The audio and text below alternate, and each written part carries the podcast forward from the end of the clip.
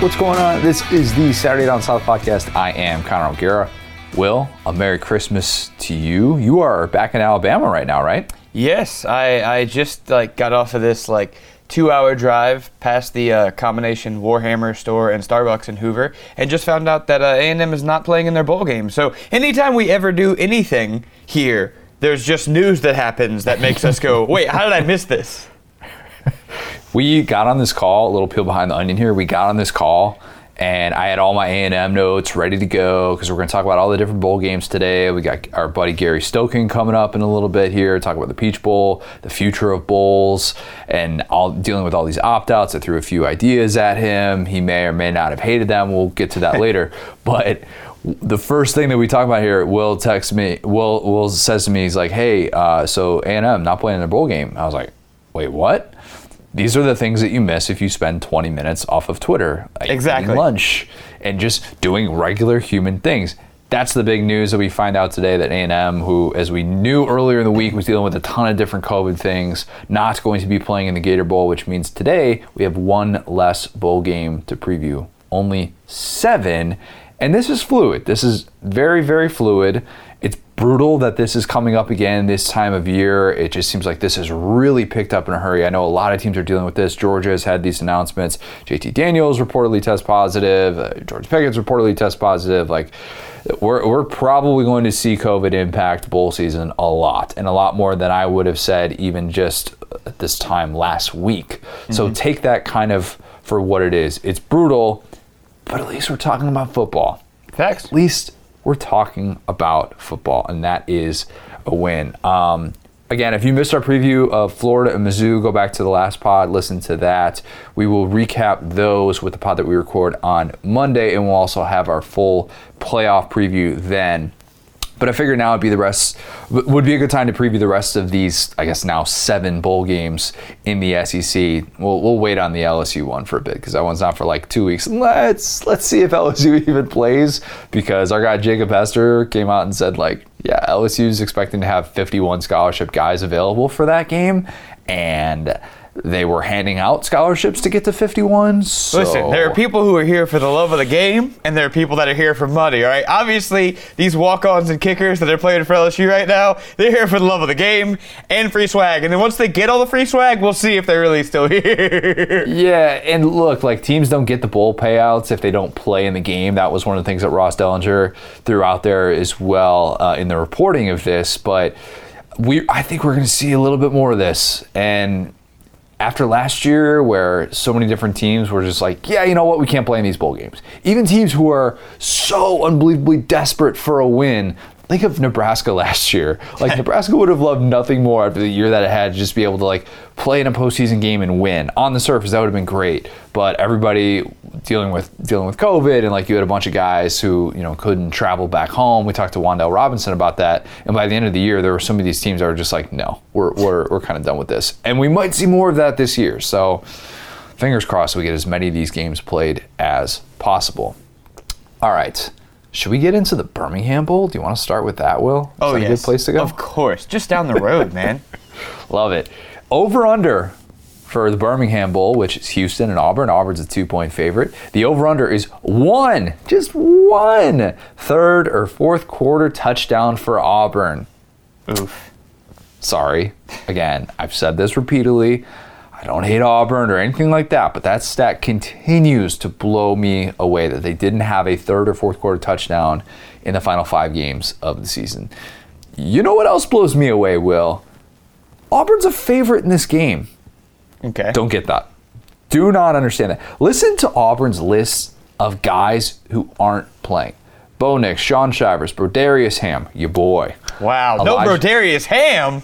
Right? That's the showstopper right there, man just opt out of the game altogether. Elijah Canion, Ladarius Tennison, uh, Tashawn Manning, Roger McCreary, Zakoby McClain, Caleb Johnson, Nick Brahms. New play caller as well. Basically, Tank Bigsby. Kind of all about him in this one. I that, doesn't seem like the best recipe for success, and especially against Houston, who's like a legit 11 and 2 team. Yeah, they lost their bookend games to Texas Tech, which they blew a significant lead in, and then they lost in the AAC championship to playoff bound Cincinnati. But Houston's still really good. It's still really good, even though they're going to be without their stud corner, Marcus Jones. I'd argue if there's an SEC team in which you can be without a stud corner, it's probably Auburn, right? I mean, yeah, that's that's a good point. Yeah. Not exactly loaded with receivers who can take over a, a, specific game, and not exactly a team that has a guy that you feel confident getting them the ball either. Do we really trust TJ Finley with several offensive line starters out to show out against a top 25 defense? Because I don't. I really don't. I think Houston wins. I think Houston wins big. Watch. Uh, here's what's going to happen though. I'm going to say that, and I'll say 35 to 17 is my prediction. Vegas is going to make me look like an idiot. They're going to be like Connor. Auburn was favored for a reason. We just needed to see the skill take over. Tank's going to have a 200 yard game, and I'm going to look like the biggest idiot in the world. And I'll end up saying, wow, that's why they're the odds makers, and I'm not. I can't see a path to Auburn winning this game. Can you? I mean, you just never know because it's Auburn, but this is a horrible matchup. Like you said, I mean, this is a legit good Houston team, like probably the second best team in their conference, the AAC, which you know isn't isn't a bad conference. We've seen it, they went undefeated in conference play. Like there, there's no debate about it. I mean, they went undefeated in conference play up until the Cincinnati game. Right, and it's like yeah, like we've seen these teams. You know, a lot of the AAC teams get poached to go to the Big 12, so you know obviously they have what it takes to play on these big stages. Um, but yeah, I mean, I the the poetic nature of you know Gus getting fired because you know he'd only win the Birmingham Bowl, and then boom, fast forward six months, Auburn's in the Birmingham Bowl, and we're sitting here like, how are they going to win the Birmingham Bowl? that is just poetic. I hate to say it, it's not indicative of Auburn's season, but it's really funny. Yeah, that that's the type of game where I don't I don't know if you show up ready to go for that one. And you know what? Maybe Houston will be the team that doesn't really look like it really wants to be there after you lose in the AAC championship, and it's kind of like, all right, well, the season's kind of over. But I would tend to think that getting fired up to play an SEC team would be that mindset. We'll kind of wait and see how Dana Holgorsen's team comes out. But uh, Bryan Harsin would love to be able to, to get a dub on the board and to do so against a Houston team that is respectable and is in the top 25. Mm-hmm. Not necessarily way different than the Birmingham Bowl, the Liberty Bowl. Game of game that's being played in the beautiful city of Memphis. Mm-hmm. Mississippi State's a 10 and a half point favorite against Texas Tech. Did I say the Liberty Bowl? Let me check myself there. This is the Mike Leach Bowl. Make no mistake about it. The over under I have five and a half references to Mike Leach and the bitter ending with his former team, Texas Tech. Mm-hmm. If you've ever read the book, great college football book, The System, you saw that weird side of that whole deal with Craig James' son. You saw that that perspective from Leach in the book, and it just kind of just kind of makes you wonder. And I don't know if that thing would have happened like that 10 years in the future when Leach is a little bit more established or whatever. He had things going pretty good at Texas Tech at the time, but just strange how all of that played out. And I don't think Leach is over that whole thing based on that tweet that he had a few weeks ago when he found out the bowl game matchup. He's not overly concerned about being politically correct, as we know. So, what does that mean for this game? Hopefully, it means we get the full Leach arsenal. Like, we see Mississippi State get a lead and then just keep throwing and keep throwing mm-hmm. and keep throwing. Maybe the only thing that can prevent that. Texas Tech uh, has an interim coach Sonny Cumbie, who played for Leach and was GA for him on that yep. staff at Texas Tech. So, like, maybe Leach shows a bit of mercy in this one. He's like, all right, I don't really want to stick it to this guy. I kind of want to stick it to the program, but not necessarily to this guy. I don't know. Mississippi State avoided uh, this bowl opt out, bowl opt out coaching carousel stuff pretty well for the most part. Mm-hmm. Zach Arnett, um, as of 2:20 on Wednesday, December 22nd, he is not going anywhere just yet. That is a win. Charles Cross, the offensive tackle, declared for the NFL draft. Expect him to be a first round pick. But other than that. I expect to see a pretty similar Mississippi State team to the one that we saw down the stretch. Meanwhile, Texas Tech they basically were told middle of the season, this this doesn't really matter, guys. like we know you're one game from bowl eligibility, um, but we don't really care. Goodbye, Matt Wells. Hello, um, new regime. And they went one and three down the stretch with an interim, and they did lose to the three best teams in the conference. But having said that, I still think Mississippi State comes out ready to go. I, I think Leach is. Th- This is a, a nice little Super Bowl for Leach. He gets his revenge. His team covers minus 10 and a half. I picture Leach sitting there at that post-game press conference, just ready to fire away. And and the tweets are, you know, they're in the drafts right now. They're in the drafts, just waiting. Will, I think I know the answer to this question. Have you ever had tweets in the drafts waiting on the results of a game for it to go final? like you have something ready to go maybe at halftime or something like that, and you're just like, I, I need this to go final so I can fire this off. I don't want to schedule it because that that can you, you run the risk of being cold taked by I mean by everyone for doing that. The- I do I've done that before, but those are usually my um, it's always e tweets. I really try and stay away from everything else. But you've done that a few times, haven't you? Oh yes, I, I saw one on Sunday that was like it was a Bucks fan saying, uh, "I hope we blew out the Saints tonight." And literally, I was holding on to that tweet until the game went final because I was like, you know what? If they score 14 points, this could be a blowout. so yeah, I mean, I definitely feel that. it's something that you know come on let we, we all have a certain a certain side that whether we admit it publicly or not revenge is just a, a sweet sweet thing and i think mike leach wants his fair share of that and i think that is exactly what he will get duke's mayo bowl it's the battle of the carolinas south carolina against north carolina north carolina is a nine point favorite the over under and this might be the most important over under that we have ever done on this here podcast the over under is 0.5 tubs of mayo dumped on a winning coach. Shane Beamer is like such a happy dude. I can see him just loving being covered in mayo. he would. You're exactly right. You you could see him just like sprinting away. He's got like chunks of mayo. He's trying to get off himself in the post game interview. Could totally see that. The thing that I kind of want to see, just in a nutshell, without necessarily saying I want a specific team to win, but Mack Brown is 70 years old. Mm-hmm. There are not many things in life, mm. many opportunities that we have to potentially watch a 70 year old man get dumped a celebratory bucket of mayo onto him. yes. I think we need that. I think this college football season demands that. Everybody talks about the Idaho Potato Bowl. It's all well and good. The French fry things, the French fry thing. It's it's cool. It's fun. It's unique.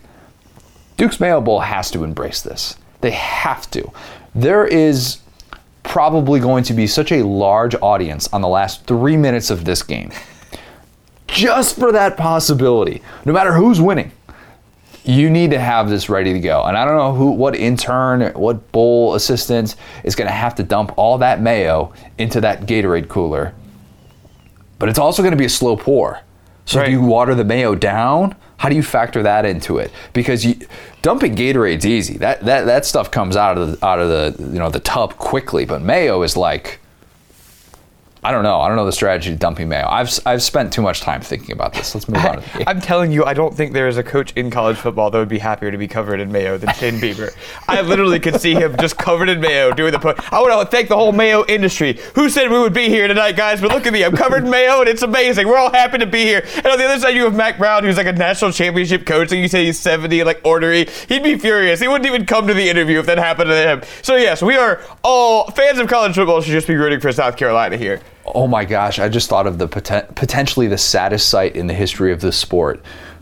Well, I don't mean to, I didn't wake up choosing violence today, but we remember the premature Gatorade bath that Coach O got at A&M, all mm-hmm. right, 2018. A premature mayo bath. That's the that would be the single saddest sight you could possibly have ever. Ever. But again, it has to be on Mack Brown because I can't stress to you enough. Shane Beamer would be like, "I love mayo. This is great." He'd be like Yeah. eating it off of himself. it's like Mack Brown would be like, "I'm gonna retire." He's like, he'd be like, "You know what? Three minutes left in this game. I'm calling it a career, buddy. I'm getting in my Volkswagen. I'm heading home." I don't want to. I, I I hope a coach doesn't have to deal with this, a sad premature mayo bath. Anyways, I love me some some Sam Howell. I really do, and I was kind of surprised to see that he was going to be playing in this game. But he said, "You know what? I'm I'm ready to go." I thought he was the number one quarterback in the country coming into the season, and I don't think a lot of the things that happened this year with UNC starting off preseason top 10, finishing 6 and 6. I don't think a lot of that was his fault. Mm-hmm. Probably didn't help that he played the way that he did in the opener against Virginia Tech and everybody's kind of like, "Oh, whoa, Sam Howell, we got a little bit ahead of ourselves." But they they just really struggled to replace those skill guys. And now we kind of see Javonte Williams, Michael Carter. They're, they're both legit future studs in the NFL. So that's probably part of this. Get this, though.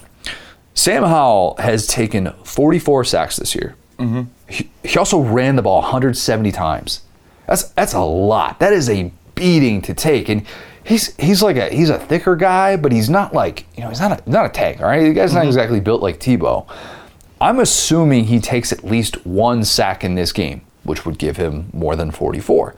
The last time that a Power 5 quarterback took more than 44 sacks in a season, Lamar Jackson, 2016. That was during his Heisman season. Oh, wow. Okay. Pretty crazy. Doesn't happen very often, though. And I don't really think that that's totally like, oh, hey, Sam Howell just sits in the pocket too much. Trying to make things happen. He's trying to make things happen. He has run the ball way, way more this year than he did in the past. That's a big part of his game, and it will be moving forward. But I don't think anything's going to really phase Sam Howell. And even if South Carolina is able to get to, to get pressure with that front seven, which has been really good and kind of underrated this year. I don't really think that he's going to sit there and just take hit after hit after hit, unless that offensive line is just all of a sudden dealing with major COVID issues or something like that. But I would worry if I'm a South Carolina fan. I worry what that would look like seeing the side by side of Sam Howell against Zeb Noland. We're a pro Zabulia podcast. We are. Let the record show. Mm-hmm. But that side by side is going to be pretty obvious. I would think. We'll wait and see on that, especially South Carolina without leading rusher ZaQuandre White, who declared early he is off to the NFL draft. Guy who's been in college seemingly forever. He's a 2017 recruit. I could definitely see a world in which Shane Beamer is wiping off chunks of mayo off his shoulders, and he kind of has that "How do you like me now?" type of game, and he wins as a pretty significant underdog. I could see that. But I'm struggling to see how the Gamecocks get going offensively. No Jason Brown, who entered the transfer portal as well, friend of the program. I've got UNC winning 28 to 14, and maybe just maybe a Mack Brown Mayo dump. I can't say that with a straight face. Mack Brown Mayo dump. We need to see it. Mm-hmm. All right, let's go to the Music City Bowl. Purdue, Tennessee. I'm excited for this one. Tennessee is a four and a half point favorite. The over under three Hendon Hooker touchdowns. Oh, we yeah. are Hen Dogs. That is what we are on this podcast. Hen Dogs Let me life, say man. this. We are, through and through. Of all of the I'm coming back announcements so far, and there haven't been a ton, Will Levis had a pretty good one as well. Mm-hmm. Hooker might have been the one that I was most excited to see because that truly felt like a coin flip. And I know Tennessee fans were kind of like, ah, you know what? I could see either way. He's trying to capitalize off of it, guys, guy's been around for a long time. I could totally understand that. But he is going to be coming back for another season in Knoxville. And for everyone who says that quarterbacks are transferring too much, and I keep seeing that get thrown out there, despite the fact that it's I think nine of the 32 starting quarterbacks in the NFL transferred at one point during college. So whatever, that's interesting. That number is only going to increase in the near future. But so for all those people who say quarterbacks transfer too much, whatever, they just need to, to stay there and fight and win a job. Think about Hooker. If he had stayed at Virginia Tech, there is no way that he would have been a star with a legitimate NFL decision to make. Mm-hmm. There's no chance. Virginia Tech had a had a terrible season. Justin Fuente is gone, and at Tennessee, he gets to lead a top 15 offense. It didn't matter that he was actually brought to Knoxville by the Pruitt staff, and it didn't necessarily matter that we had questions about his deep ball accuracy. He stayed, he worked, he didn't leave the second Joe Milton got the starting job and try and find a, a place to play at the last second before the start of the year. He decided, you know what, I'm gonna stick it out, and he was better off for it. He developed He, into like one of the us- better quarterbacks in the country. He, like us, watched Joe Milton throw the football, and he was like, you know what? I think I still got a shot here. I kept saying that. I'm like, if I'm Hendon Hooker, I'm holding tight because you're going to get your opportunity. Just a hunch. So I, I think one of the things too with Hendon Hooker, he's going to come back and he's going to get to be the man for eight months. We talked about what, that with Spencer Rattler the other day with going to South Carolina and the fact that Hendon Hooker can now make some money doing this, and he's going to come back as Tennessee's unquestioned QB one, borderline All SEC guy, I think, and I was thinking about this. I was like, when was the last time that Tennessee had a legit QB one coming back? A guy who was borderline All SEC the previous year. Because Guarantano was never at that level. It was probably Josh Dobbs 2016, right? Like, Got to be Josh Dobbs. Yeah, he was. Ah. He's like almost underrated at this point because he was a good college. He was. He was like he kept them afloat for a lot of years there. and it was kind of at a time too where SEC quarterback play was at a little bit of that in between spot. I mean, Jalen Hurts was SEC Offensive Player of the Year 2016. Yep. And look, not taking away from anything Jalen Hurts did, but to be able to do that as a true freshman, um, you know, Uh, we didn't have a Joe Burrow type of year. We didn't even have a Kyle Trask type of year at the quarterback position that season. Kind of in between, between like you know Manziel and Murray, and that was that little bit of a lull with quarterback play in the SEC. But mm-hmm. still, Dobbs was very good nonetheless. I'm guessing that Josh Heupel is going to want to air it out a ton with Hendon Hooker, especially without Purdue defensive end George Karlof- Karlaftis playing in this game. He's opting out. He's going to be probably a first round pick. Don't have to necessarily worry about that guy getting a clean shot on your quarterback. But, you know, I, I think that it's, as I said before, it's kind of a bummer that we're not going to get to see David Bell and Cookie Monster himself, Alontae Taylor, playing in this game. Two guys who opted out NFL draft. That's kind of a wash, I guess, maybe. Um, if you want to include Tiyon Evans, who's also not playing in this game, still might not know how to spell Hypel. I Take that, Josh that. Powell. Hugh Um, but I think with Jabari Small, I think they're going to be just fine. I don't think Purdue is going to be as bad as they were defensively the last time they played in this game, and it looks like Auburn probably could have scored 100 points, maybe, maybe 150. I don't know, but I don't think they handle Tennessee's tempo very well. So I'll take the Vols to win a shootout. 38 to 35. So I, it's, it, it, I'm hedging by saying I think Purdue is going to cover as a four and a half point dog. COVID could impact this game, but if that line stays where it's at, that's how I see that breaking down. Yeah. You can you can always judge the state of your program by how Purdue plays against you. If you're a great program, they look like the best team in the country. luckily Great for, point. Yeah, luckily for Tennessee, they're like you know a solid program, so they have actually a great shot to just beat Purdue. If hey, if Tennessee just gets waxed in this game, you're like you know what, this is the best thing that could happen to us. This means we're elite. eh, this happens. All right, this is just the way that they do it. We're probably the number two team in the country. That's Yep. what Purdue does. Let's go to the Outback Bowl. Arkansas and Penn State. Penn State's a one and a half point favorite. The over under I have 0.5. Sam Pittman beach pictures. Oh boy. I say that tongue in cheek, but I do always kind of wonder about the team who gets to Florida and spends maybe a little bit too much time enjoying the beach, enjoying the pool. Iowa was famous for doing that back in the day. And then Kirk Ferentz was finally like, we're not going to come here a week before. We're going to come here like three days before. I was sick and tired of my team showing up, showing up looking totally flat in this in this game. They play in the Outback Bowl like every year, it seems like. Um, but that's the only thing I kind of worry about a little bit with Arkansas, given how the program hasn't played in a, fo- a Florida Bowl game in 15 years. Just hasn't happened. It's kind of crazy. Played How about that stat, whatever. man? Look look at this guy over here. Look at Sam Pittman doing things. He deserves to go to the beach. You know what? He wants to go to the beach. He can go to the beach. There's nothing wrong with that. Sam, Pitt- Um, Sam Pittman can have a little beach as a treat.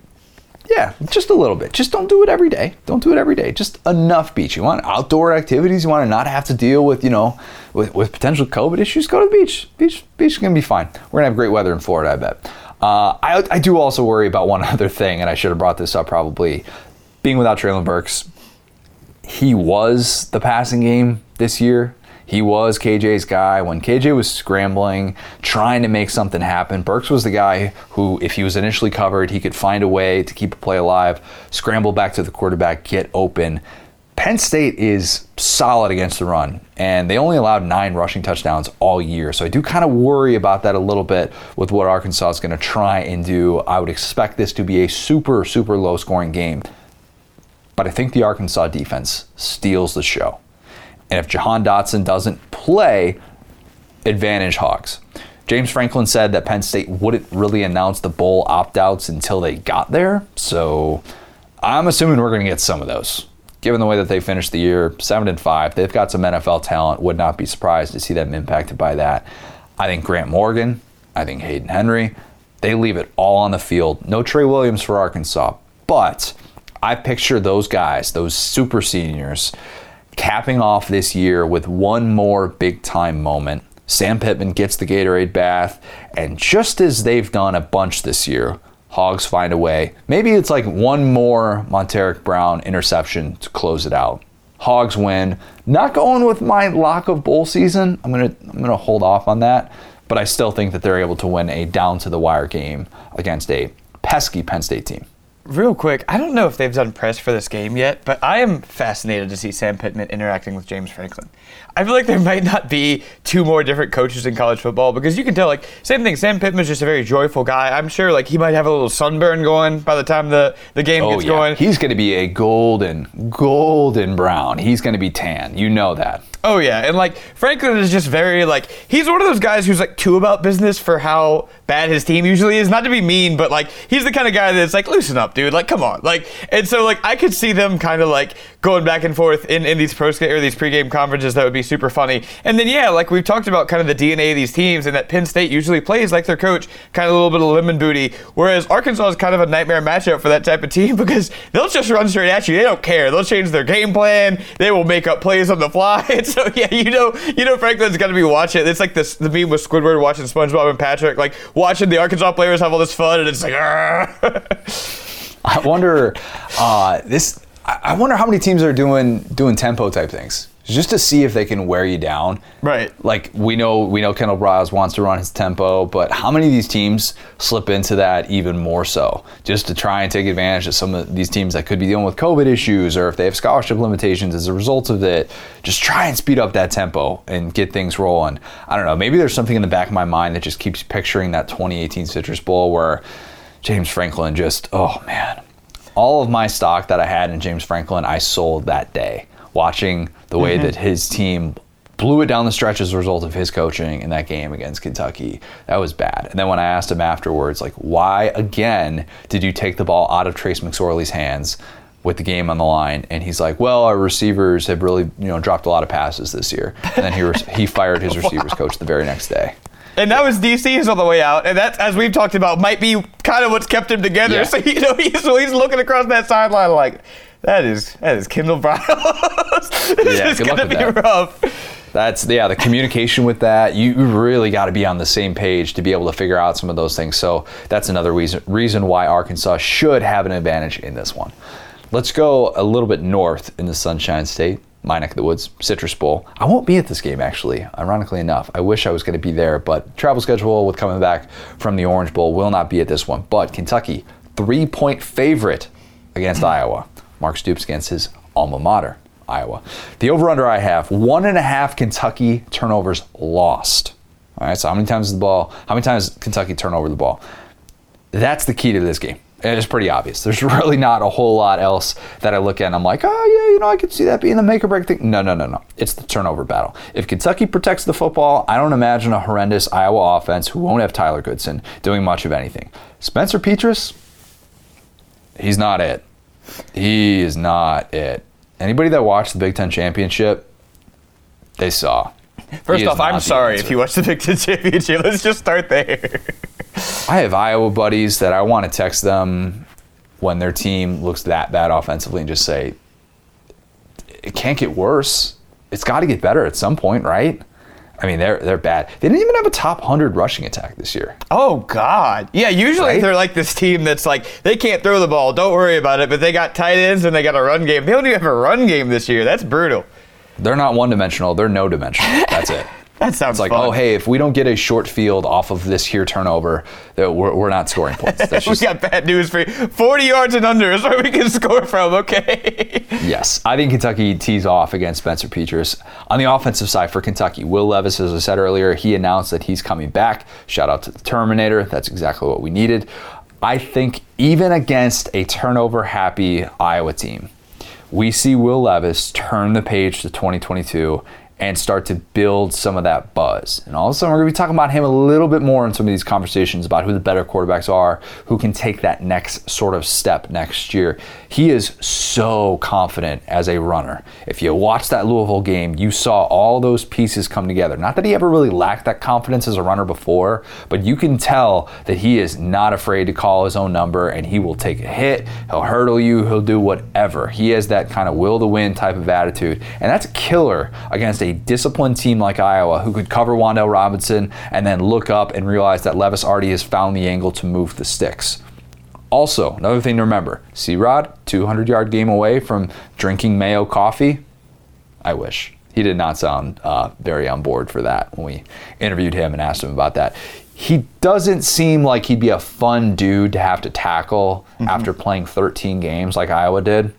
Um, doesn't really sound like the type of guy that I'd want to see in the open field with a head of steam. Don't think so. Mm-hmm. Um, and, and, I know, look, Iowa's got a top 15 run defense, but I think the balance for Kentucky plays a huge part in this one. Slightly worried, slightly worried about Iowa bracketing Wan'Dale with Isaiah Epps and Josh Ali both out after getting hurt in a car accident. Liam Coen made that announcement the other day. Glad it sounds like both of those guys are going to be okay, but not available for this bowl game. I think the Kentucky offense is going to be all right without him, though. Kentucky wins 27 14, win number 10 for Mark Stoops, second time in four years. Will, mm-hmm. you're not believing in the Hawkeyes, are you?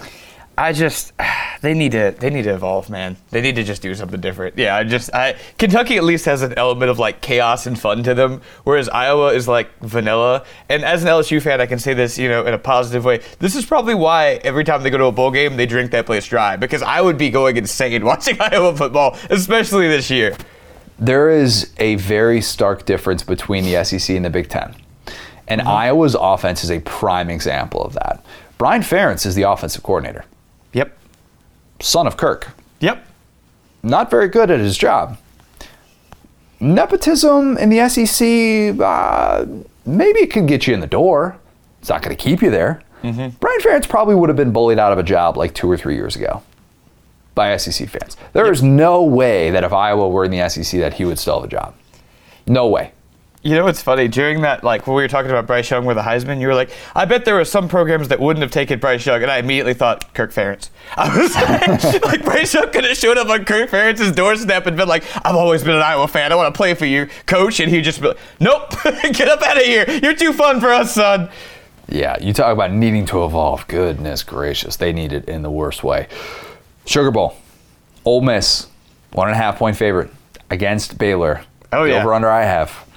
11 and a half shots of Arch Manning. He's going to be at this game.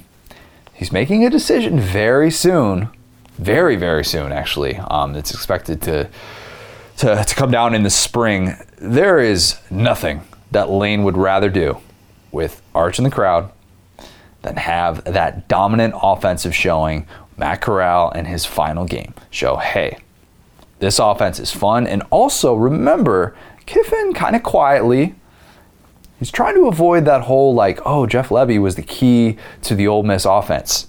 He mm-hmm. wants to avoid that at all costs. And if all of a sudden Ole Miss comes out flat and they score 14 points in this one, we're going to be like, wow, they really missed Jeff Lebby. Lebby off to Oklahoma. Great opportunity for Lane to have a banner showing against a really solid Baylor defense.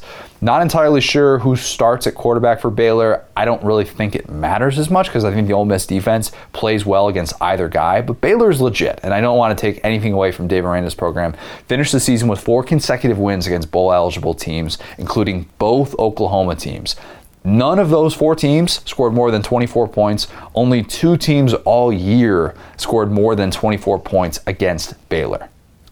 Very tough task. Very, very tough task. This is an awesome matchup. But I think Matt Corral is going to leave it all out there.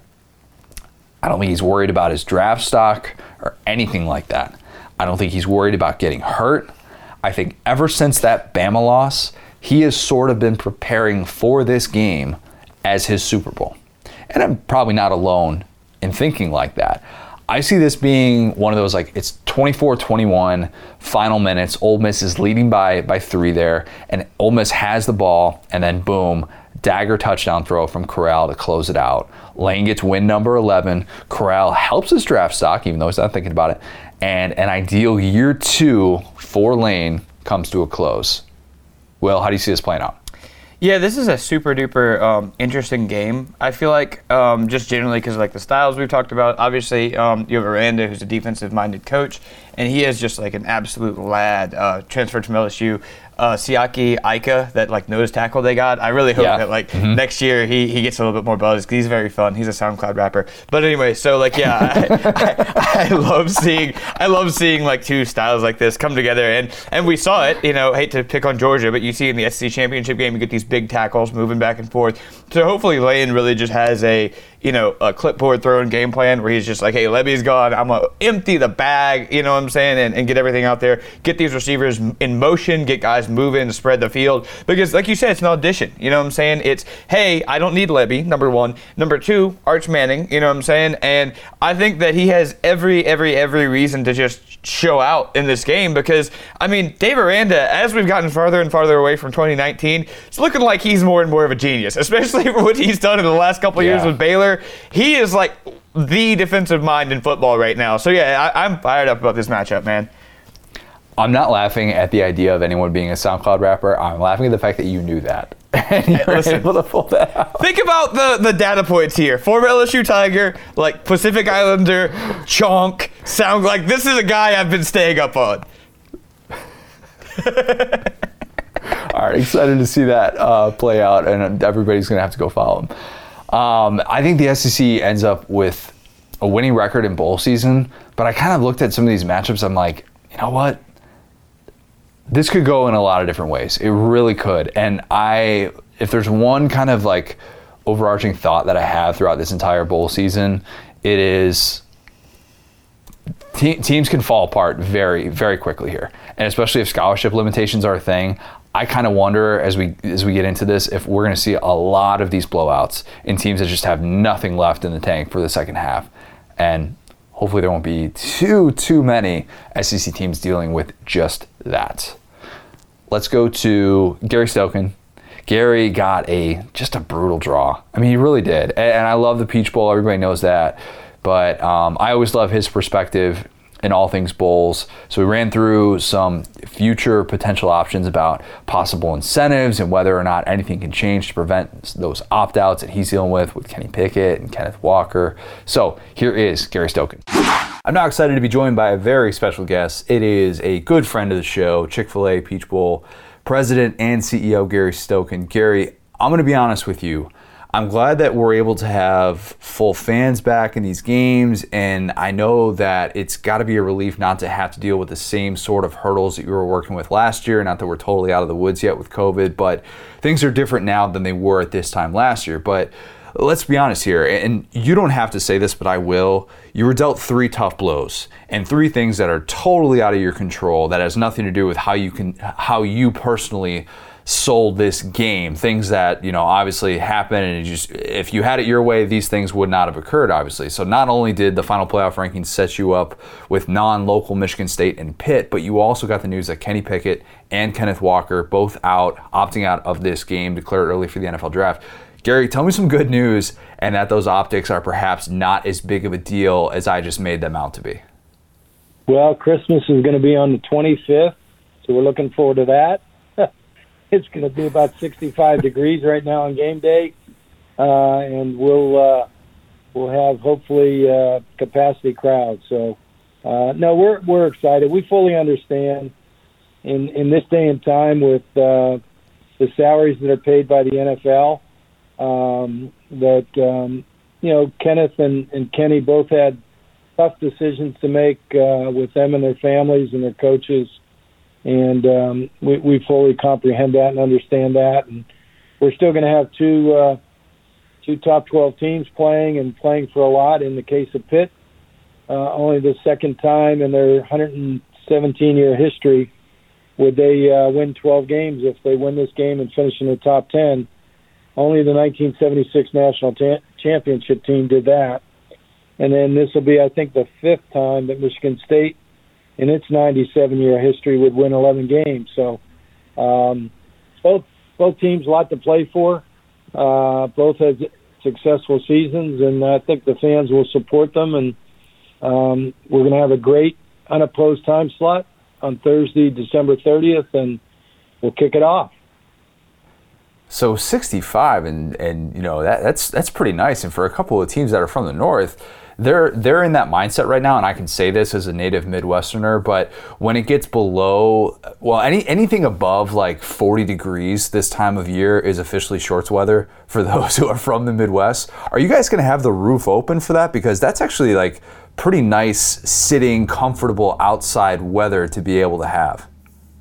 Well, it's interesting. The uh, we were up there in Pittsburgh and, and East Lansing, uh, I guess a week and a half ago now, and it was it was in the 40s and sunny, and you would have thought they were uh, ready to lay out in the sun. And and me personally, being from Pittsburgh, you know, I know that uh, right now, you know, it could be. Uh, I think they're going to have a white Christmas up there in in East Lansing and Pittsburgh, and uh, when they get down here on the 24th in the case of Michigan State, and the 25th for Pittsburgh or Pitt, it's going to be uh, about 72 degrees. So they're going to think they died and went to heaven. Gary, we've had these conversations a couple times a year, uh, each of the last, what, like five seasons now, and the conversation has shifted with these bowl games, and you're well aware of it. Everyone is talking about how to stop these bowl opt outs. Are there conversations happening behind closed doors between bowl presidents like yourself to try and figure out a solution for this? That's a great question, Connor. You know, we we were on a call today with the CFP New Year's Six, and um, you know it'll it'll be on our April agenda. Um, but you know, people say, well, gosh, with NIL, you know, uh, I've, I've heard in the national media, why wouldn't Chick Fil A pay these kids fifty thousand dollars each and have them playing the game. Well, when you're dealing with contracts that I think are worth about twenty million dollars for a quarterback in the first round, you know, fifty thousand dollars isn't gonna isn't gonna swing that guy to play. So, um, you know, the amount of money now is is meaningful, and uh, we're fully aware of that. Now, the positive is that there haven't been anybody, I don't think, from Cincinnati, Georgia, uh, Michigan, or Alabama opt out. Uh, the four teams are in the playoffs. So, if indeed the playoff moved to eight or twelve or even stayed at four, you know, True. I don't think you'll see players uh, leave their teams uh, if, if they're in a chance for a uh, national championship through the playoff if it is expanded. Okay, so I am one of those people in the national media that threw out that idea. And my brother, who does great work for us on Saturday Tradition, our Big Ten site, he loves bowl games like yours. And, you know, he offered up the idea of an NIL fueled cash prize for those bowl games. And like you talk about, yeah, that's not really that much money when you consider what some of these guys are going to be making. So we're still, I mean, we, we you know, he and I just kind of threw out this idea and we're just kind of workshopping this, but it would essentially give all of these guys a chance to get like that immediate cash. And what that's like to, to just have that sitting on the table whether it's you know dr pepper or michelin tires or you know chick-fil-a the game sponsor itself they offer up $500000 purse and for the winner and then like 250 for the loser something like that. And then maybe game mvp gets increased money and then everyone else gets a certain share if they play x amount of snaps whatever it is in the nil era am i crazy for thinking that that could at least provide some sort of incentive because it'd be different if it was just all the first round guys are opting out, but like there are guys, you know, I don't know that Kenneth Walker Kenneth Walker is going to be a first round guy, but it seems like there are guys kind of in the middle rounds who are even kind of looking at this and saying, ah, it's not quite worth it. But if there was like 50 grand at stake to play in a football game, gosh, I mean that that would that would have to be awfully intriguing, wouldn't it? I guess I would answer that by looking at the uh, UTSA and San Diego State game last night. Um, I think there was a couple players that opted out of that game and I watched that game, and it's probably the best bowl game of the year so far. Um, yeah. You know, so same way with Pitt, Michigan State. There's going to be two teams out there with great athletes that are going to have future NFL players playing in it, and they're going to compete. And uh, that's the great thing about sports. You know, when you put two teams out there in uh, football, and there's a challenge to beat somebody and win the game, you know, you're going to get people step up, and you're going to get great plays by great some people that you may not know, or um, you know, uh, the next man up, so to speak. So that's what I love about sports.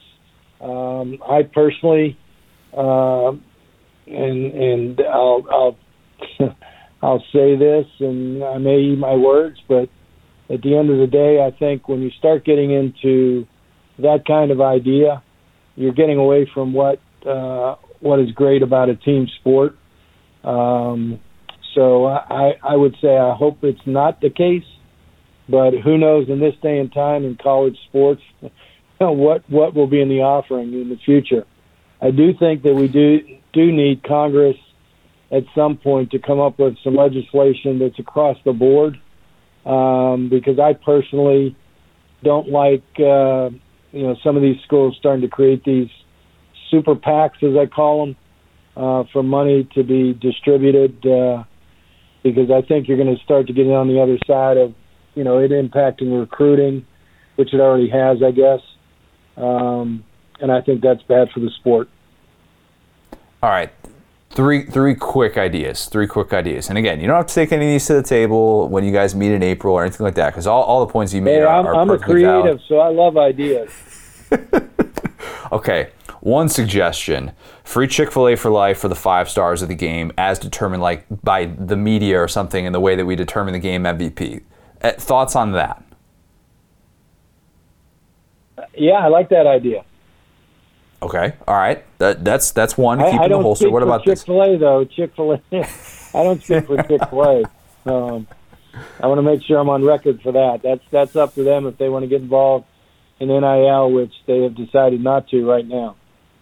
True. Okay, so there's also the long term, right? If if the immediate cash that appeal just isn't quite there, the idea of incentivizing with either retirement funds or Bitcoin as a potential purse, because Bitcoin, as we know, you know, hey, crypto market, you know, you, you talk about future investments and what something can turn into.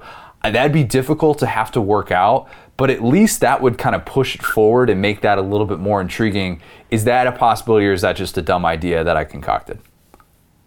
I don't think there's any dumb ideas. I think all ideas deserve, you know, recognition and, and uh, uh, investigation. Um, Fair. Yeah, I, I don't think either of those ideas are something that we'd want to be a part of. Um, but uh, you know, it, it, at the end of the day, I think we we have to remember that um, these bowl games are reward for players and celebration. Um, I think all of us in college sports needs to take a look at how we're addressing the educational aspects. I'm afraid there's too much uh, thinking right now on the other side of the pendulum which placates the one percent, and I think that's I think that's the wrong approach to college athletics.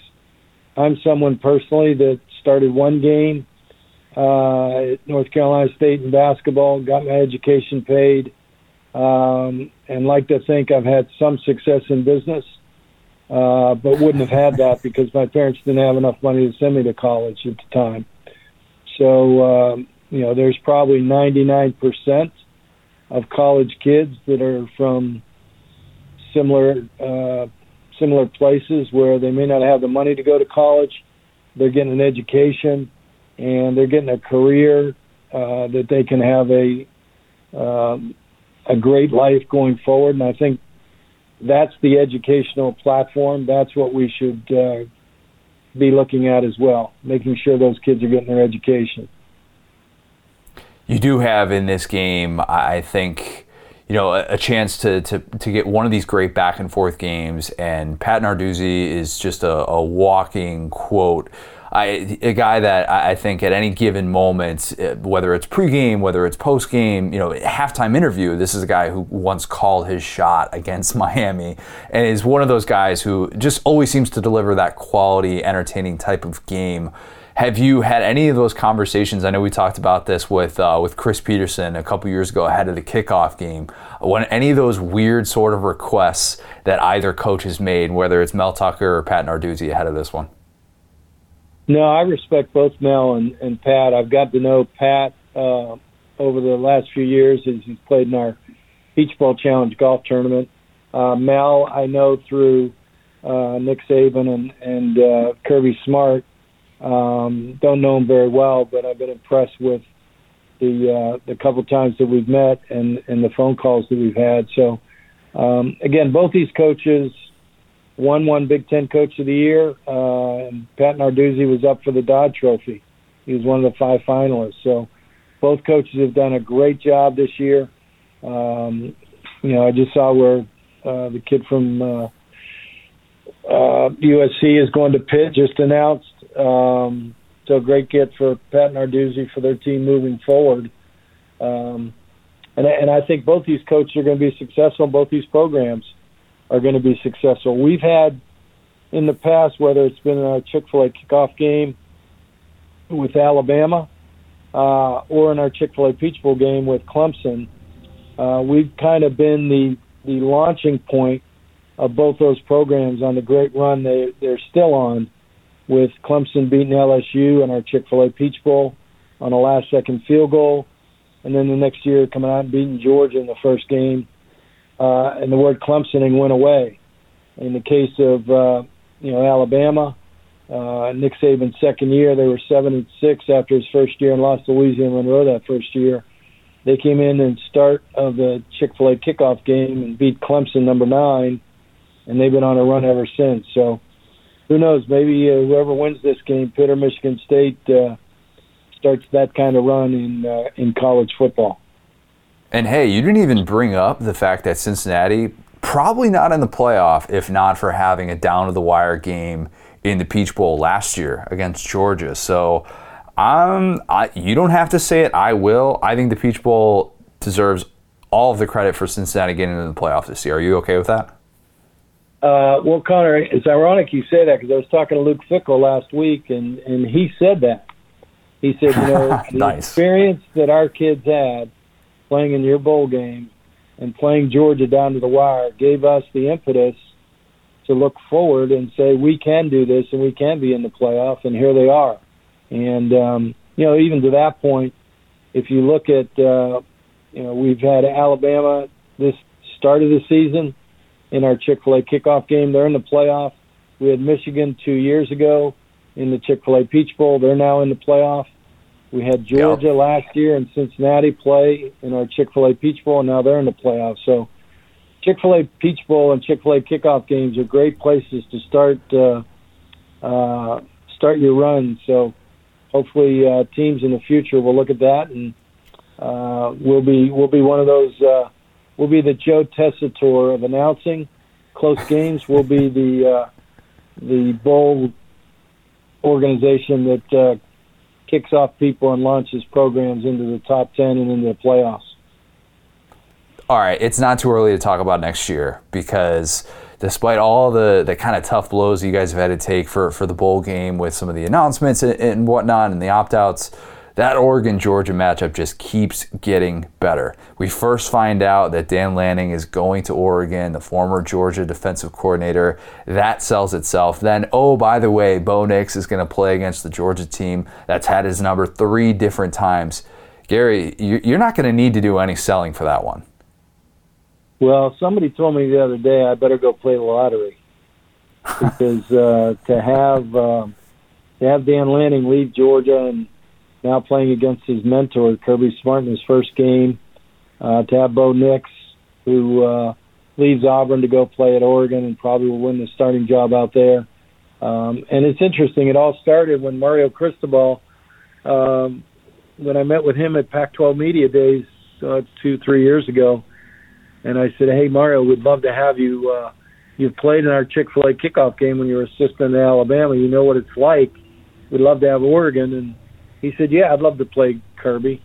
Because I said, "We've got Georgia who's ready to play," and he said, "Yeah, I've been on the staff with Kirby. I'd love to have a chance to play against him." So you never know what luck you're going to have, and so. Um, we may have been a little unlucky with uh, Kenneth Walker and Kenny Pickett deciding not to play, but um, you know, we'll pick it back up next year. And hey, that's Saturday game. On Monday game, we've got the start of the ACC season with Clemson and Georgia Tech, which I would think Clemson would work its way back into the top ten.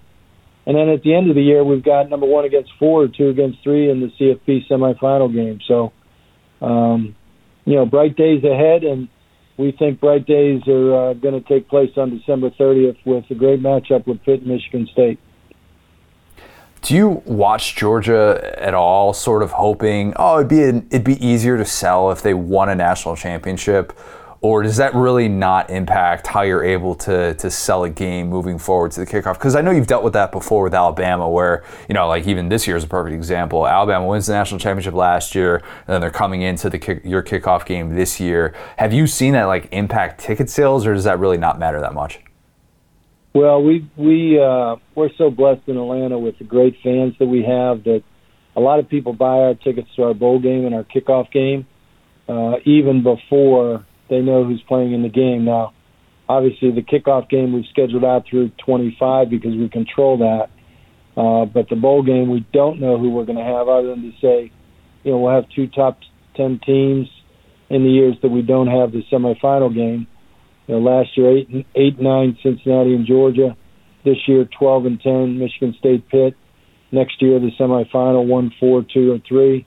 So um, people have uh, supported us, and it's one of the reasons why a lot of media think we're the capital of college football. We've got great fans, you know, the best volunteers and staff in the business, and you know, I think the best facility in the country. And you put that together with uh, great matchups like we'll have five of the six teams that playing in our three games next year will all be top ten, I believe. So um, great games. Then you have the SEC championship on top of that. You know, just great games that come into Atlanta every year. Last one for you. Do you have any uh, any dream matchups in the works here? I know I asked you about that last year, but anything that you've kind of been in talks with, and uh, you know, name te- name teams if you want. I, I know you got to keep those negotiations private, but are there any of those matchups that you're really close to right now that you should, you know, maybe we should expect an announcement in the next month or two or something like that?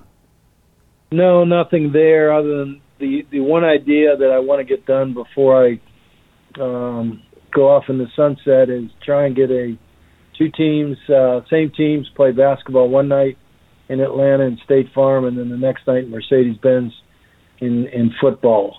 Um, Ooh, I think that's a cool idea. That you know, if you had the two right teams, you know, you could sell out both events and uh, be great for the fans because they'd get to see you know their home team play.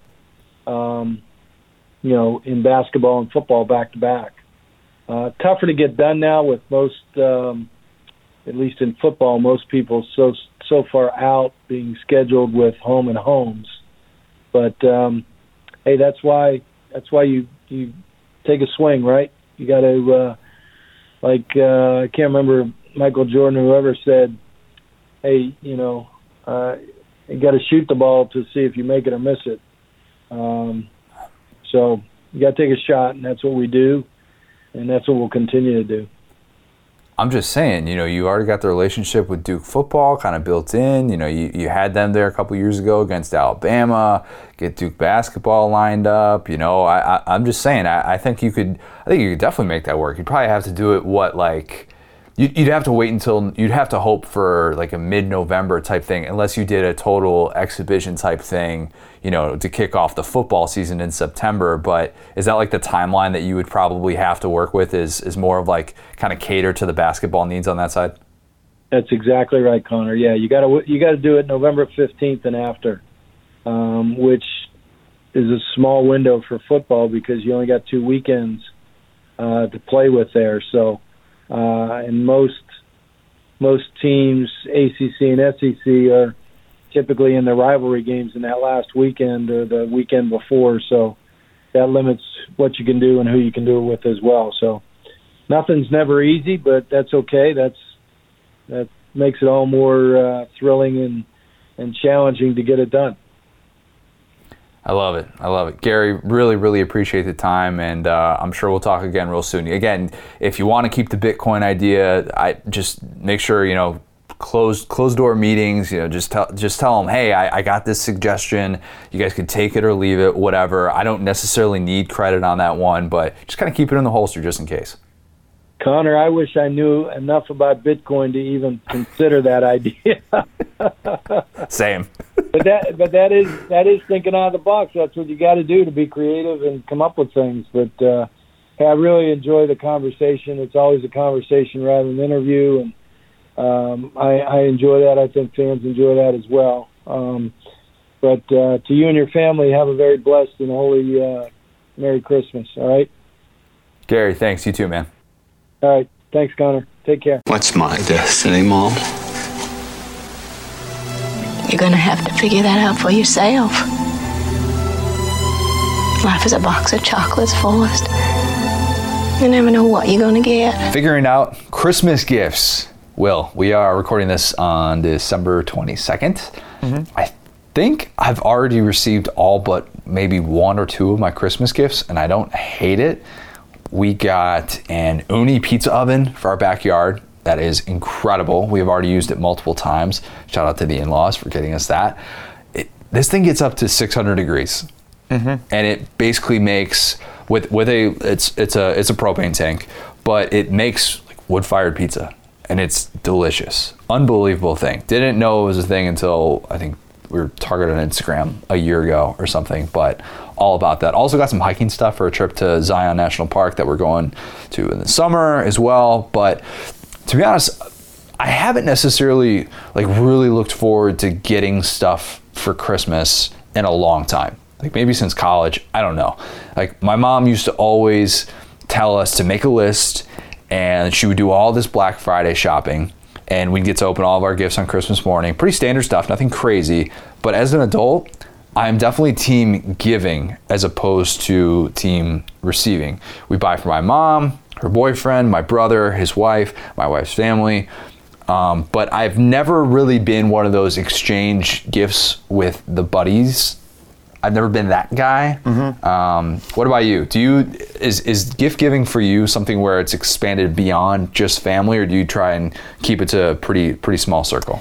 Yeah, I'm usually pretty elite at gift giving, and like in terms of just like getting to everyone. I have this is a career worst year for gift giving uh, for me. I still I need to send you your present. I there are plenty of people who I still need to send them their Wait, present. what? I, yeah, bro. I still gonna. I might even still have your present from last year, dog. That's how bad I've been these last two years. So like, point being, like I have a whole like room full of stuff that I need to. I think like next week or whatever, I'm just gonna pick a day, get everyone's address, put it on a, a sheet, and mail it out. But that's the big problem with right now, dog. Like you can't just drop like like coworkers, for instance. Like you guys work remote, but like usually, like we, I was joking with my coworkers the other day. It's like we can't just bring stuff to the office. So it's like you Yeah. literally need to get an Excel sheet for people that are outside of your family that you don't see in your daily life, and just go mail them because you can't drop by someone's house during COVID. Uh, you know what I'm saying? It might make them uncomfortable. White elephant, yeah or nah? Um, White Elephant's fun. I usually am a lot more straightforward. Like I don't want to have like a like a the office situation where you get like a weird gift for somebody. I like to like think out my gifts and be like, boom, here we go. I meant to get you that. You know what I'm saying? Secret Santa's all right. Yeah. Secret Santa's a little, little different in that regard. You you can you can buy specifically for that one person and and know their interests and whatnot. And depending on how big your workplace is, now if you got a workplace that's really big and you do Secret Santa, ee, good luck with that one. Yeah. Um, and especially, it's almost tougher when they say, "Oh, you have to keep it to under ten dollars," because everything I hate feels so that, bro. minimal. I'd rather just nail the gift. and You know what I'm saying? It could be 20 bucks or something. But if I nail the gift and feel great about it and I hand you something, it's never, I- as a gift giver, I'm never going to be like, oh, there's an inadequate exchange. Because like you said, I like giving gifts. So it's like, if you get me like an LSU keychain and I get you like something awesome, I'm going to be like, I'm so happy you liked your gift. You know what I'm saying? Exactly. Yeah, I haven't haven't done one of those uh, as a as a in a professional workplace or anything like that. I always think of the the Office episode with with Yankee Swap and Ryan. Michael gets it's supposed to be Secret Santa. Michael gets the the iPod for Ryan. Yep. It's like, "Whoa, we had a twenty dollar limit. What are you doing here?" And Jim gets the old shirt from Creed, and it's just sitting there in a bag. See, you are so like lucky that you've avoided all these workplace awkwardness things by I working have, at yeah. SDS. Like you don't know like the oh how much do I like my coworkers? I don't want to get this person who I'm like best friends with something night. I got like it's a whole thing like the workplace Christmas thing, bro.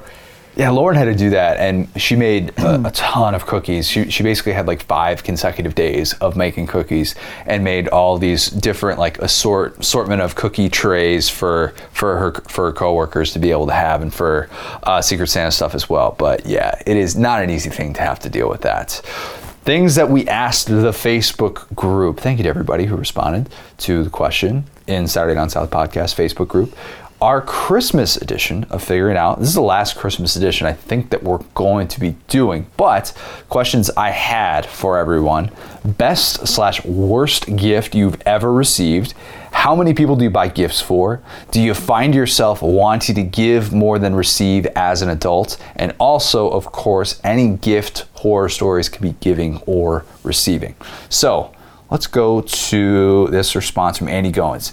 Andy Goins says, worst, my grandma, RIP, bought all of her grandsons the same pair of Spider Man boxers that she wanted us to open simultaneously. It was the most awkward, mothball smelling moment of our youth. Okay, she wanted you to open them all at the same time. I get that. She didn't want you to put them on at the same time, did she? That's kind of what this feels like, doesn't it? Yeah, I don't really see how uh, everyone opening them together would be awkward, but you're asking a good question here. Did he mean to say that? Because open them at the same time. All right, you know, whatever. Like you get boxers. Everybody's got to wear underwear, right? unless you don't. I mean, that's your thing. But whatever. I I don't think that's incredibly awkward. But having to then go and put them on for your grandma and have everybody wearing the same underwear would be very very weird. I'm guessing that's what he meant. I'm assuming that's what he meant.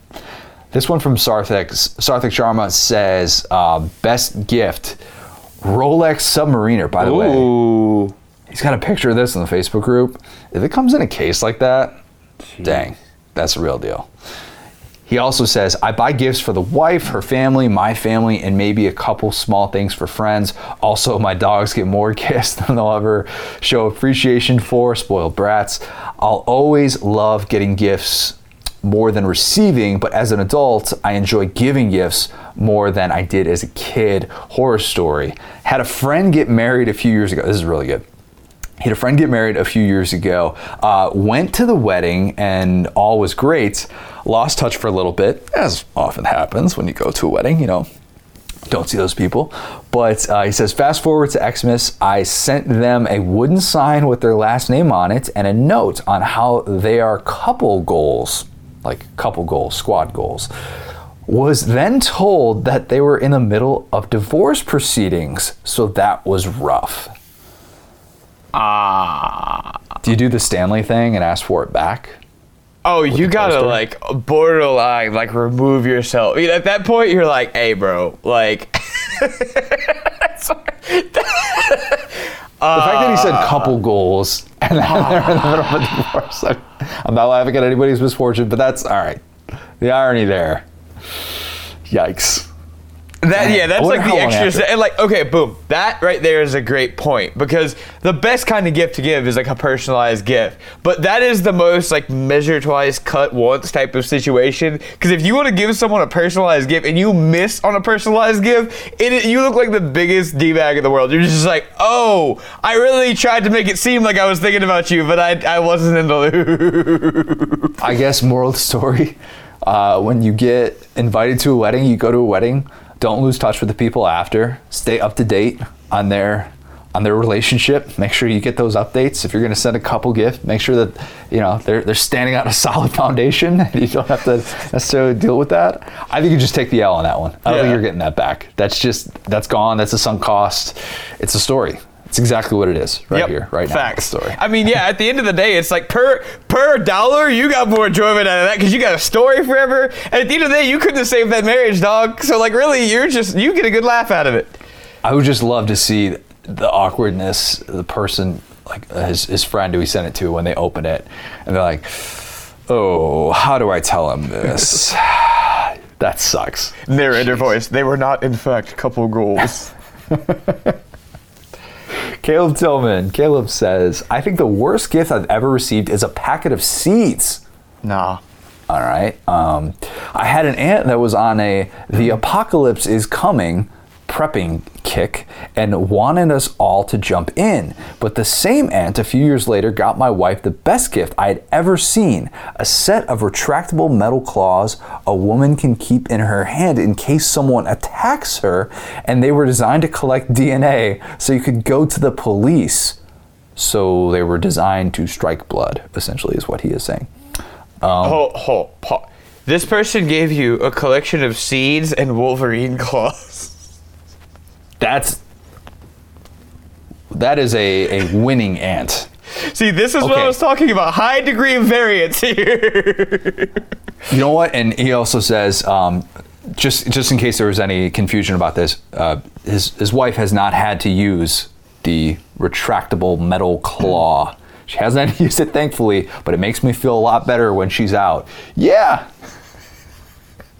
I get that. I totally understand why you would feel better about your wife having a metal claw just in case someone wrongs her. That ant is guaranteed yearly entertainment. Mm-hmm. You are never knowing what you're going to get. I have an aunt, my aunt Judy, and I have had some of the most head scratching gifts. I don't want to say worse because you know what? You just never know where somebody's head is totally at when you know they decide at Target that they're going to get you a pair of Ed Hardy pajama pants. You just never know what they're thinking or why they decided, oh yeah, that'll be perfect for my nephew. But nonetheless, every single year you're entertained and you have no idea what it's going to be, and it can be all over the place that's kind of worth it. Even if it's not a useful gift, just the fact that you could one day open up a present and be like, she went with seeds. no, that's actually facts. Because that means every present from here forward is like a complete, a literal Call of Duty mystery box. like you walk up, you hit something, it's like, what do we got this year? Is it an atomic bomb? Is it a live raccoon? Or is it like a, a Bitcoin? Like who knows? That aunt is never giving you a gift card, mm-hmm. ever. She is going to whatever lengths she possibly can. I respect that. And then Sartha commented on that as well. He said, Were these the seeds? And it's a picture of Professor Copperfield's Miracle Legumes. Yes. They're not beans, they're legumes, Dwight. All right. Eric Beasley. Eric says, When I was 18, one of my grandmothers gave me a stuffed cow. She told me every boy needed a stuffed cow. She was completely serious. If you're six, fair enough. Who doesn't need a stuffed cow when they're six? Maybe you live in Wisconsin. Maybe you're told the cow is a very important animal has a big place in the American ecosystem, that's fine. When you're 18, hmm, did she forget and then just stop, find something at the gas station? Because that's kind of what it sounds like. There's a section at CVS where if you if you venture to the back of CVS, it is just three or four rows of what you do when you're going to a Christmas party and you totally forgot that you to get something. Yep. It's all like kind of in that $20 range. And it's stuff that you're just like, huh, all right, this is good to know. A bathrobe that you get out of a plastic container. These are the types of things that we need available to us as American consumers who are tasked with getting a lot of Christmas gifts. So maybe, Eric, one of your grandmothers just roam in the back of CVS, was on the way to see little Eric, little 18 year old Eric, and decided stuffed cow. And I'm going to go with this story about every boy needing a stuffed cow because he's 18 and maybe he'll believe me. Yeah, I uh this is this should be like a recur like worst gifts is so fascinating because yeah, like the, great great topic Connor, but yeah, it's like you could literally either go, okay, boom, here's a cow, I got it for you, I don't really know why, it's kind of funny, or you could just ascribe like this big transcendent meaning to it where it's like, no, no, this is a metaphor for you as a child who will grow up and make this world your oyster, son, and you just take it, it's like I can't hate this now. It there's it means something. If, yes, if your if your grandmother says something like prophetic, it just kind of makes you think about it. You're like, huh? Thank you for this right. old world wisdom, Grandma. I'll cherish this cow forever. Yes, cherish the cow, appreciate the cow, and uh, make it make it a keepsake. Maybe you'll pass it down to to your child one day because every child needs a stuffed cow. And, Thanks, and Grandma. as you said, location, occupation, because my family owns a lot of stuffed cows. My grandpa was a butcher in South Louisiana, and he had a little local meat market. So I have tons of stuffed cows. I actually probably have one back there. We used to get him stuffed cows all the time. So in our family, getting a stuffed cow is actually a great thing. That may be the case in your family. I don't know. It probably uh, honestly isn't, but it might be something to you. I can't imagine the stuffed cow was very large. this is like beanie baby size we're talking here, right? Hopefully, that's something that they should have definitely explained because the size of the cow, another X factor in this gift. I don't respect it if it's a life-size cow. I expect I, I respect it if it's something that you can put on your desk and just look at for inspiration. Dave Cozart. Dave says, best as a kid, I got the G.I. Joe aircraft carrier, which was so big it didn't even fit under the tree. Worst was as an adult, we received the exact same Dutch oven two years in a row for my wife's grandma. I do find myself wanting to give more than receive as an adult, but I also find myself spending more and more money every year and practically needing to take out a loan. All right, that that is very real. You kind of look at your finances, November into December, and you're like, dang, like we need to get some of this back. Like we need some of these these Amazon gift cards to roll in right about now, and got to get back to closer to even here. Mm-hmm. If your grandma gets you the same gift, never return it. Never. Mm-hmm. I'm sorry. All you have to do is appreciate the fact that you have your grandma there, and she still remembers to get you a gift in the first place. And hey, second Dutch oven. Who doesn't need two? Every every boy needs a stuffed cow, and every every adult needs two Dutch ovens. I don't have one yet. Send it to me.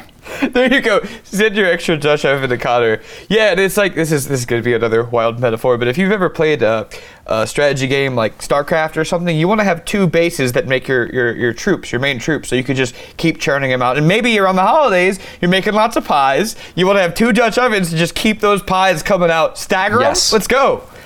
Next time grandma comes over, you use both Dutch ovens and say, Grandma, I couldn't have done this without you. Exactly.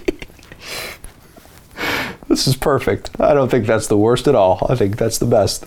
Um, all right, Drew Page. Drew says, best gift I've ever given was I was able to get my wife a PS5 this year. After searching for months upon months, I got lucky and was able to finally get one for her. Would have paid any kind of price to find one for her. Will, you know this space better than I do. A PS5 right now, are those going for like, like five, six hundred bucks? Okay, so I checked this at our office like Christmas dinner. PS5 right now on StockX to like guaranteed get one. Base price uh, about 710. You factor in shipping and everything, it's gonna get you closer to about 750, 800. Dang. Yeah. Wow. I I I think there's got to be a limit. There's got to be a limit to to a Christmas gift. These Lexus commercials that make us believe that people actually buy cars for their significant others, that's not real. Right. That's not real. My dad used to joke every single time he'd open a small box. It'll look like I don't know, it was probably like a watch or something like that, and he would do the little Lexus jingle like my mom was about to get him a car and it was going to be sitting outside. Not a thing. Not That's an thing. Apex dad joke. I love that. Every small box, like, is this a car, honey? no, dad, it's not. It never was. It never quite was. That's. I mean, that's a good amount to spend on on on a on a gift. I was even surprised, like like our pizza oven. I was kind of like, this is this is like way. Too, I, I felt bad because it was like way too expensive to to get. Like that. That's not the standard for for like how much to spend on on like a family member every single Christmas. Like then, what do you do the next year after the PS5? Right. Right. You can't just get a Dutch oven. You can't just do that. You know. You can't just pull that off next year Connor. That's two Dutch ovens. My bad, not just one. But that's you set the bar really, really high, and I don't know. I, I prefer to stay a little bit lower. But again, Drew says, look, this is something that she she really wanted. He would have paid any amount of money to be able to get it for. Shout out to everybody who was able to get a PS5 this holiday season. It's like um, Princess Unicorn. Do whatever you can. Get your hands on that doll that Dwight's selling, and don't worry about price. Oh, this is even better than the one I wanted.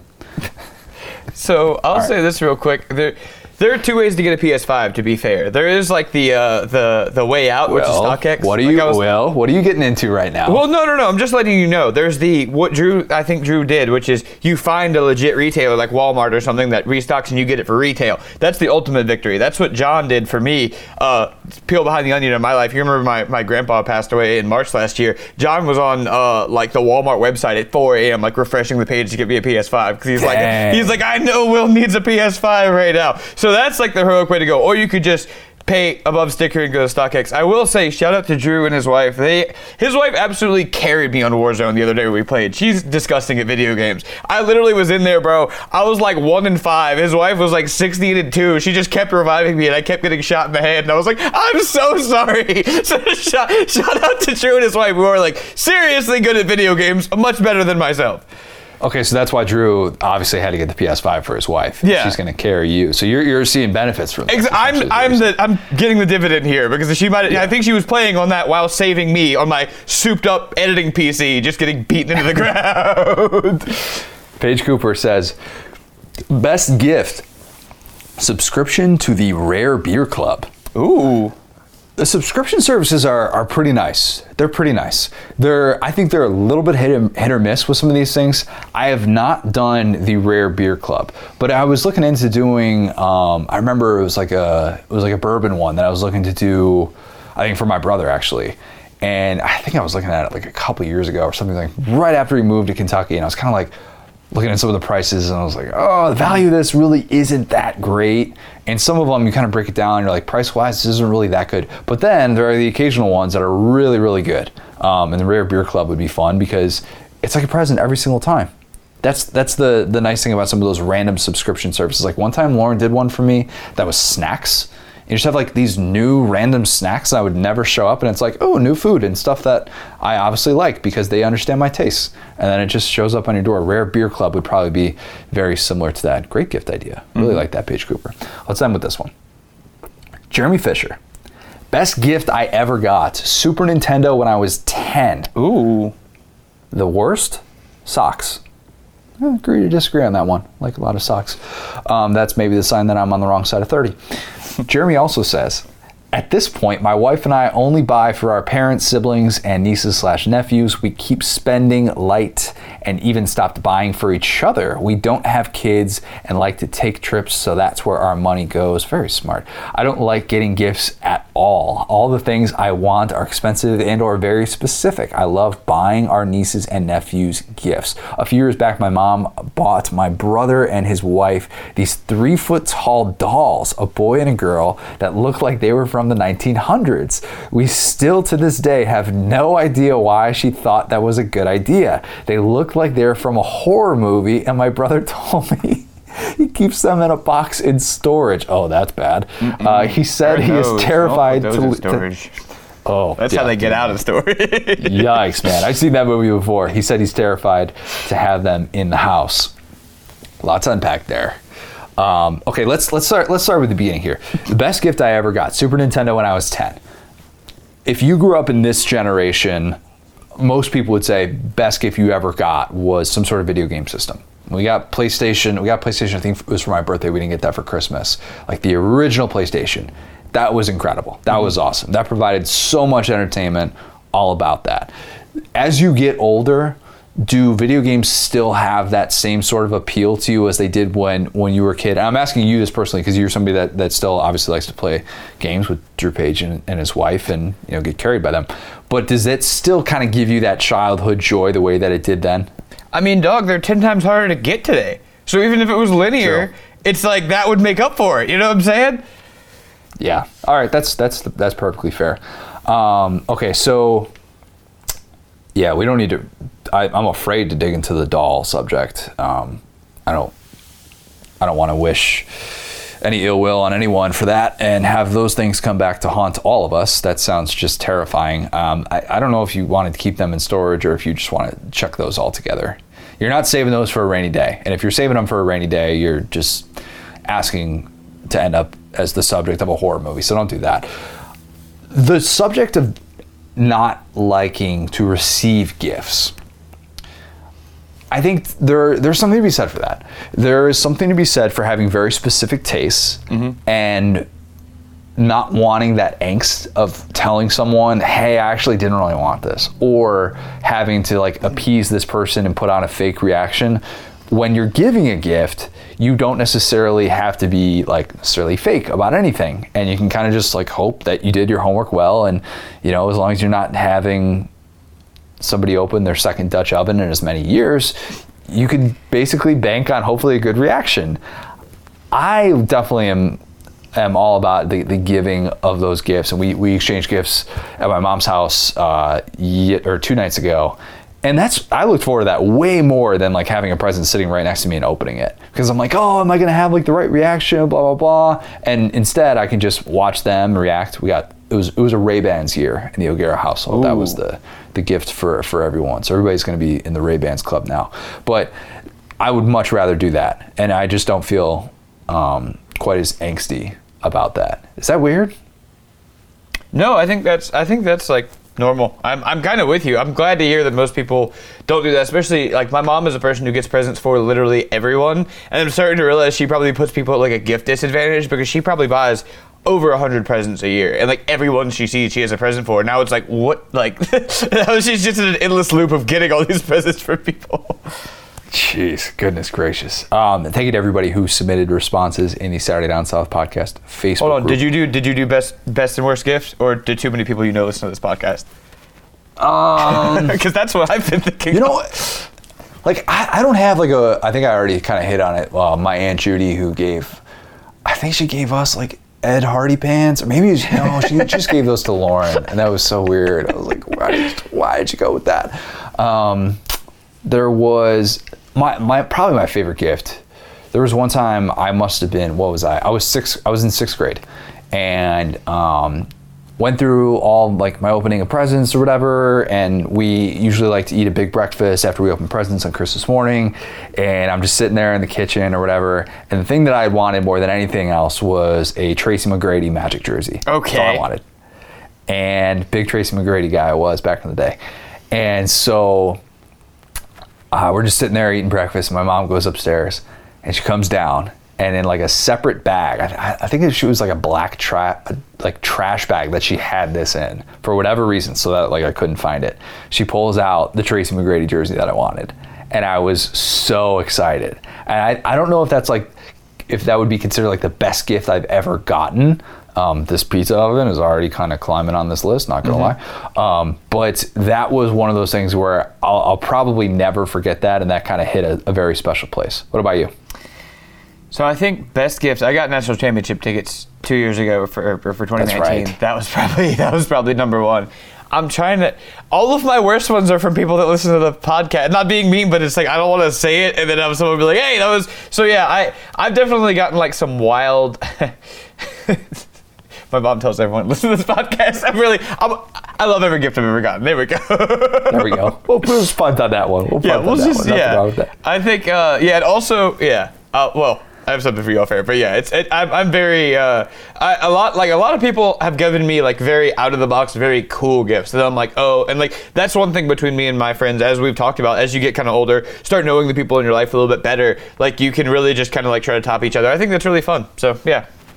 That was fun. Yeah, we we're, we're at different places with the with the buddy gifts, but I mean, if you got if you have friends that are willing to stay up at four in the morning and click on something to be able to get you an Xbox, that's that's incredible. Shout out to John. John's the man. The pod schedule for next week. We are going to record on Monday, so that'll come out on Tuesday, and then that'll be the only podcast that we do midweek. But we'll be recording again uh, that following Sunday, so we'll have a lot to recap. That'll be January 2nd, so that'll be after all the the playoff semifinal games, all the New Year's Day games, all those different things. So we're gonna do that one kind of just like the way that we did our Sunday recap pods during the regular season. Hopefully we've given everyone enough to be able to like you know feel like they're we, we tied them over so to speak. Um, i'm going to be all over the place coming up in a little bit. My travel schedule gets crazy and i say that even a day after i just drove with my brother um, and his wife from Chicago down here to Indianapolis, where I am right now, I am going to be going to Miami for the Orange Bowl, and then right after that, I am flying back up here to Indy to cover the national championship. I've never been to a national championship. I am very excited for that. But what we're going to do is we're going to keep trying to crank out as much great stuff as possible. One last, last thing. I know uh, Jenny Bolton, who, uh, for those who are in the Saturday Down South podcast Facebook group, if you've been in there, if you've kind of, you know, if you've been there for, for years, you've, you've seen Jenny posts. Um, she loves to post recipes and, different things and whatnot. Um, she's going through some some health struggles right now, and their family is dealing with a lot. And I think Jay Woody was going to work to set up either a GoFundMe or something on on PayPal. Um, but I know that they are dealing with some very um, unfortunate circumstances during the holiday season, and would love if anybody could help out Jenny in any way that you can um, with whatever means that you have available. If you have not, leave us a five star review. Go subscribe to this podcast if you haven't already. Subscribe to our newsletter. Go subscribe to College Football Uncensored and Saturday Lives Forever, wherever you get your podcast. Join the Facebook group and hear your name read on air with Figuring It Out or Bold and Brash. Thanks, guys. Talk soon and Merry Christmas.